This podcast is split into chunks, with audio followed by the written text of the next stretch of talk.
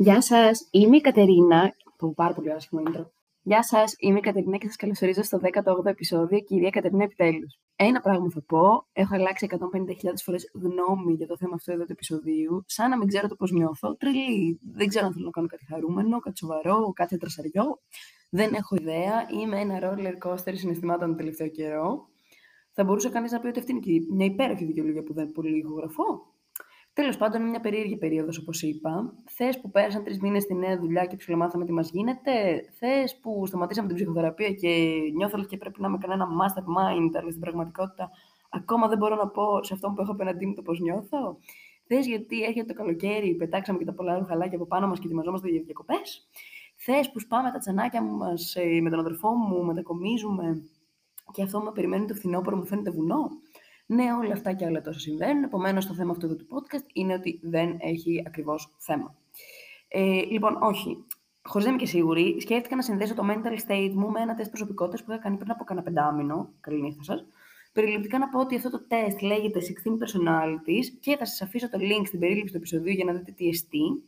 Θέλει λίγο χρόνο. Εγώ το είχα κάνει σε ένα καράβι επιστροφής, οπότε και το προτείνω ανεπιφύλακτα. Γενικά, ε, μέσα από διάφορες ερωτήσεις, ουσιαστικά βρίσκεις τι τύπος προσωπικότητας είσαι και πώς ανταποκρίνεσαι τόσο σε προσωπικό όσο και σε επαγγελματικό επίπεδο. Ε, και πολλά άλλα, τέλος πάντων, που βαριέμαι να τα πω. Ε, ναι, αν δεν έχετε τι να κάνετε σε ένα καράβι επιστροφής, μπορείτε να κάνετε αυτό. Σύμφωνα με αυτό το τεστ, λοιπόν, εγώ είμαι ένας executive. Ε, θα περάσω κατευθείαν στα δυνατά και στα αδύναμα σημεία για να μην σας κουράσω. Οπότε έχουμε δυνατά σημεία, αφοσίωση σε πρόσωπα και καταστάσεις, ισχυρή θέληση, ευθύτητα και ειλικρίνεια, πίστη, υπομονή, αξιοπιστία, οργάνωση. Και αδύναμα σημεία, πείσμα, καμία άνεση σε άβολες καταστάσεις, σε καταστάσεις έξω από το comfort zone, επικριτικότητα, δυσκολία στην έκφραση συναισθημάτων. Ναι, τέλος πάντων, το ζώδιο μου να διάβασα, πάνω κάτω το ίδιο θα έλεγε. Κάπου εδώ να πω ότι πράγματι αυτά ισχύουν. Ίσως αυτό με τις άβολες καταστάσεις και την επικριτικότητα να μην το περίμενα, αλλά whatever, ξέρω, food for thought. Γενικά είμαι ένας οργανωτικός άνθρωπος και θέλω να υπάρχει μια τάξη στη ζωή μου. Οπότε το τσοτσό που έχω πάθει με τη μετακόμιση είναι απερίγραπτο. Ε, απερίγραπτο. Έκλαιγα δύο μέρες ε, σε ρία, ανεφλόγου. Ε, Επίσης, δεν καταλαβαίνω πώς γίνεται να λέω ότι είμαι ειλικρινής, αλλά να μην μπορώ να εκφραστώ με λόγια, γιατί γενικά στη μούρη μου φαίνεται. Αυτό είναι επιβεβαιωμένο και καρτσικαρισμένο. Τώρα, αυτό που θα πω μπορεί να ακουστεί κράσχετο, αλλά εγώ θεωρώ ότι είναι σχετικό, οπότε θα το πω.